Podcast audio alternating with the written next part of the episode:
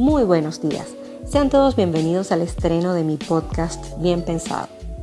Soy Ada León y es para mí un placer compartir mi tiempo y mis conocimientos y reflexionar junto a todos ustedes un tema que me apasiona y tiene que ver con todo aquello relacionado al emprendimiento. La idea de este podcast es hablar acerca de la innovación, la planificación, la comunicación, la reinvención, en fin, temas que nos atañen a los emprendedores, pero conversado en un lenguaje práctico, sencillo y ameno. Porque mi idea como podcaster es conectar con ustedes, mis oyentes, ya sean expertos o amateurs, y hacer de este un espacio para que los emprendedores tengan un buen comienzo.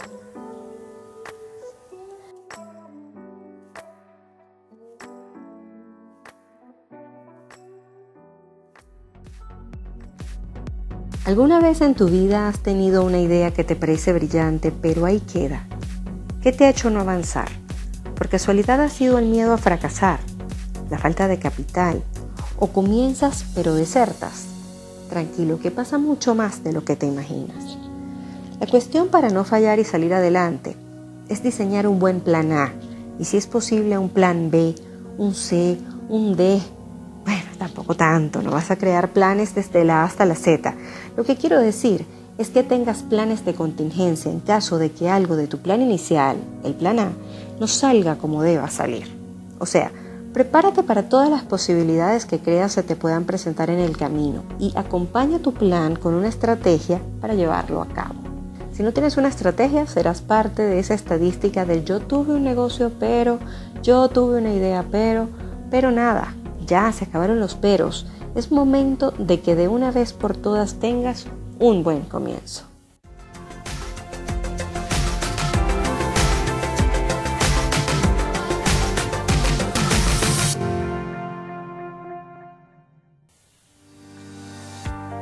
Cuando estaba en época de colegio recuerdo que odiaba exponer. Luego llegué a la universidad y comencé a amar las exposiciones. Básicamente, antes las odiaba porque me las imponían y luego las amaba porque yo las escogía. Pero vamos a comenzar desde el principio. ¿Se acuerdan cuando estudiaban en el colegio y el profesor salía con aquella brillante idea de mandarnos a hacer una exposición? ¿Qué era lo primero que hacían? En mi caso, buscarme a mi grupo de mejores amigas para trabajar.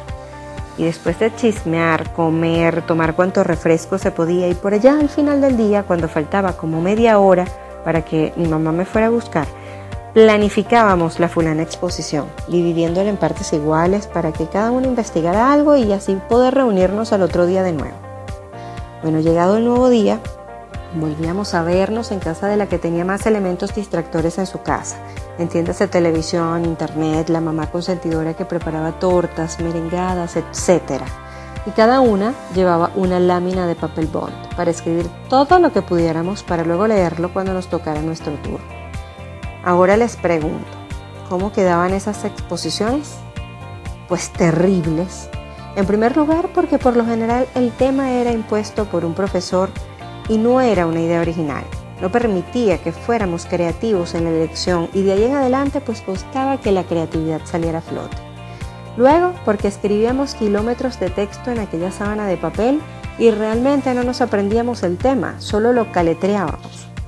Y finalmente, el día de la exposición nos poníamos sumamente nerviosos porque debíamos leer esa retahíla de información, para nada sintetizada y muchísimo menos analizada. Y pedíamos a Dios que el profesor no nos preguntara algo y tuviéramos que quitar la vista de nuestro material de apoyo porque la verdad es que no sabíamos nada. Ni de la parte que nos tocó cuando hicimos la repartición, ni mucho menos de la parte que le tocaba a alguna otra compañera. Bueno, ahora viajemos en el tiempo y volvamos a la actualidad. Ahora eres tú quien tiene una idea, no hay ningún profesor que te la imponga. Y en tu cabeza comienza ese cerebro a trabajar, a darle forma a esa idea, color, tamaño, precio, de todo. Bueno, eso señores se llama visualizar tu idea. Y a nivel metafísico eso está genial, para que la idea se materialice. Pero en otro podcast prometo hablarlos de metafísica para emprendedores. Aquí no me voy a desviar del tema. Mejor seguimos con lo de visualizar la idea. Por lo general, el que va a emprender se imagina a sí mismo con su producto final en el mercado, pero casi nunca imagina el proceso. Y es aquí donde la mayoría de los emprendedores abandonan su proyecto, porque tienen una expectativa de ensueño con su producto final, pero no se preparan en absoluto para el proceso y al mínimo imprevisto no saben qué hacer. Y en el peor y más común de los casos, pues desertan. Pero si tomamos un papel y un lápiz y escribimos, rayamos, dibujamos y hacemos un borrador de nuestro proyecto, comenzaremos a ilustrar la idea como debe ser, desde cero, tomando en cuenta todas las aristas. Ok, sigamos con nuestra analogía.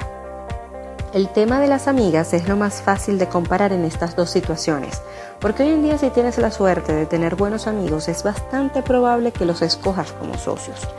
Y si tu proyecto no requiere de socios, por lo menos usarás a tus amigos para contarles acerca de tu idea y tener un feedback de su parte, lo que hará que realmente termines dándole cada vez más forma a tu proyecto, porque aparte de aclarar el panorama en tu cabeza, sentir esa retroalimentación de tus allegados te hará sentir animado, motivado.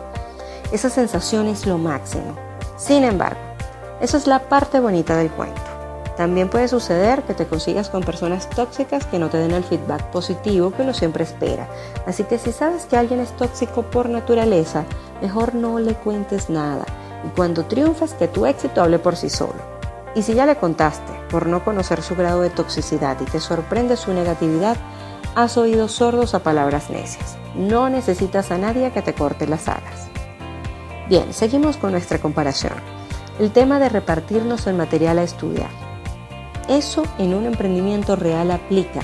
Sí y solo sí es un emprendimiento donde tienes socios o empleados a quienes delegar funciones.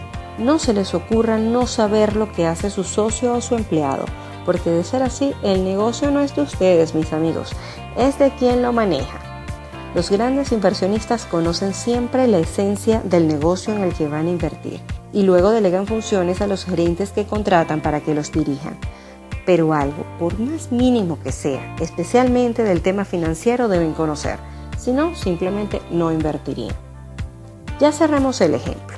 Vamos con el día de la exposición del tema delante del profesor que nos evalúa y de 40 estudiantes a los que probablemente no les interesa nada de lo que estamos hablando. Comparativamente, esta parte trata de la venta de nuestro producto final, de qué tanto conocemos sus características, beneficios y propiedades para vendérsela a dos tipos de clientes. El primero de ellos, el profesor. Él es el crítico que sabe de lo que le estás hablando y te va a bombardear de preguntas donde tienes que demostrar el dominio total del tema. Y el segundo tipo, representado en nuestro Salón de los Recuerdos por los 40 alumnos desinteresados en el tema, ejemplifica al tipo de cliente que no tiene ni idea de lo que trata el producto y por ende tampoco tiene ningún tipo de interés por él. En ambos casos tienes aproximadamente de 20 a 30 segundos para captar su atención. Todo dependerá de tu estrategia. Ok, vamos a resumir lo que necesitas entonces para hacer tu plan. Primero necesitas una idea y de ella entender qué quieres lograr cuando la lleves a cabo para poder definir tus objetivos. Segundo, debes conocer el mercado donde te vas a adentrar y la capacidad técnica y financiera que tienes versus la que necesitas para ejecutar tu proyecto.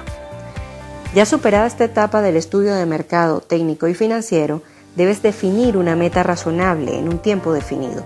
Y por último, ponte a trabajar, entendiendo que es posible que cometas errores y que está permitido equivocarse. Que eres un ser humano, que sentirás alegrías cuando tengas éxito, pero que también puedes sentir frustración en momentos determinados. Y eso no significa que vas por mal camino, sino que vas por el camino del aprendizaje y que solo así entenderás cuál es la forma correcta para ti de hacer las cosas. Si entiendes que cada cabeza es un mundo, que cada idea es diferente, que cada emprendedor tiene su manera de hacer las cosas, pero que al final todos necesitamos de un plan, no hay excusas para no tener un buen comienzo.